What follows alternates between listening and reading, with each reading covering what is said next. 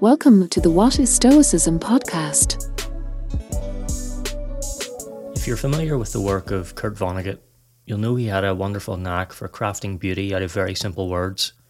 He did this not just in his books, but also in talks, interviews, and conversations.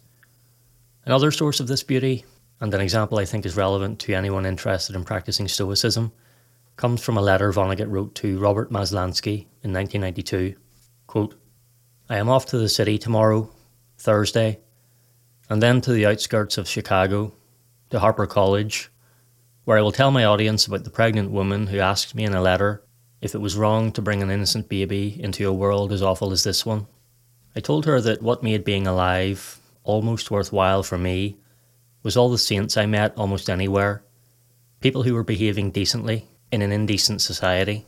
I will tell the audience that I hope some among them will become saints for her child to meet. The relevance of this thought to us is that it speaks directly to the pro social nature of Stoic philosophy. In a society that can so often seem, as Vonnegut put it, indecent, there will always be saints who bring decency. There will always be those who, as the cliche goes, restore one's faith in humanity. Better still, we ourselves have the power to deliver that decency to others as a result of the choices we make. Through our own will, our intentions, and most importantly, our actions, we can be the ones who make the world a good place for each person we meet. We don't have to wait until we encounter decency. We can start the trend. We exist for the sake of one another, wrote Marcus Aurelius. The Stoic Emperor was saying that we have a responsibility toward the virtue of justice, toward treating fellow humans fairly, toward assistance and tolerance. The Stoics strongly believe that we should be respectful to everyone, no matter who they are or what they've done. It's a freeing attitude. Not only can we refuse to let the malevolent actions of others harm our free will, but we also always maintain the power to love, respect, and help those same people. Marcus Aurelius had plenty of other things to say on this and constantly reminded himself of his duty to others, even those who had made mistakes or acted badly toward him. Here's a quote from Book 7 of his Meditations. Quote, It's typically human to feel affection even for people who make mistakes. The feeling is a response to the thoughts that they're your kin, that they're led astray against their will by their ignorance, that shortly both of you will be dead, and especially that he did you no harm, because he didn't make your command centre worse than it was before. End quote.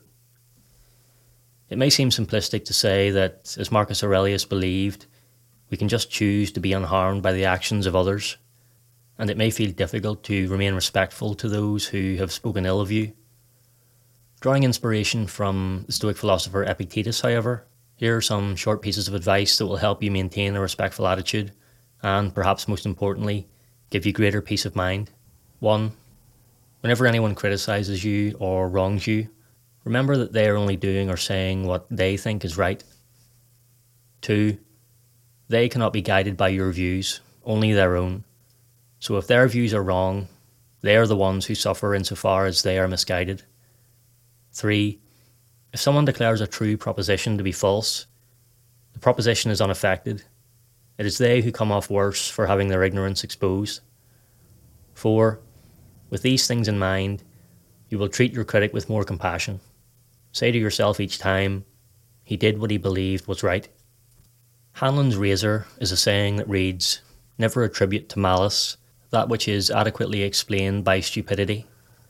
In other words, people often do things out of ignorance or insufficient consideration, as opposed to having bad intentions. Applying this explanation to the actions of others often makes it easier to continue being respectful to them. People have their own motivations for the decisions they make. They usually do what they think is right based on the information available to them. Also, remember that those who try to use their status as leverage to demean you can't harm you or what you know about yourself. As Epictetus said, status symbols do not define you, your character defines you. Quote, the following are non sequiturs I am richer, therefore superior to you. Or, I am a better speaker, therefore a better person than you. These statements, on the other hand, are cogent. I am richer than you, therefore my wealth is superior to yours, and I am a better speaker, therefore my dictation is better than yours.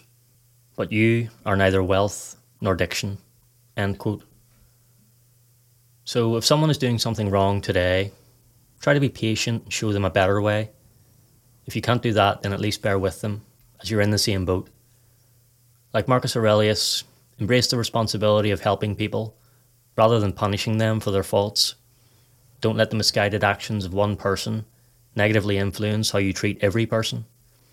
The world can be an awful place sometimes. It can tempt us to turn our backs on those we share it with.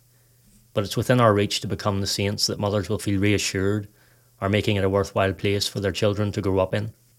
All of us were stuck to the surface of a ball, wrote Kurt Vonnegut in his novel Breakfast of Champions. The planet was ball shaped. Nobody knew why we didn't fall off, even though everybody pretended to kind of understand it. This funny and absurd description is pretty true, and it puts things in perspective. It's a short experience we share, stuck here on the surface of a ball together. We might as well make it a good one for each other. We exist, after all, for the sake of one another. Thanks for joining me for this episode of the What is Stoicism podcast.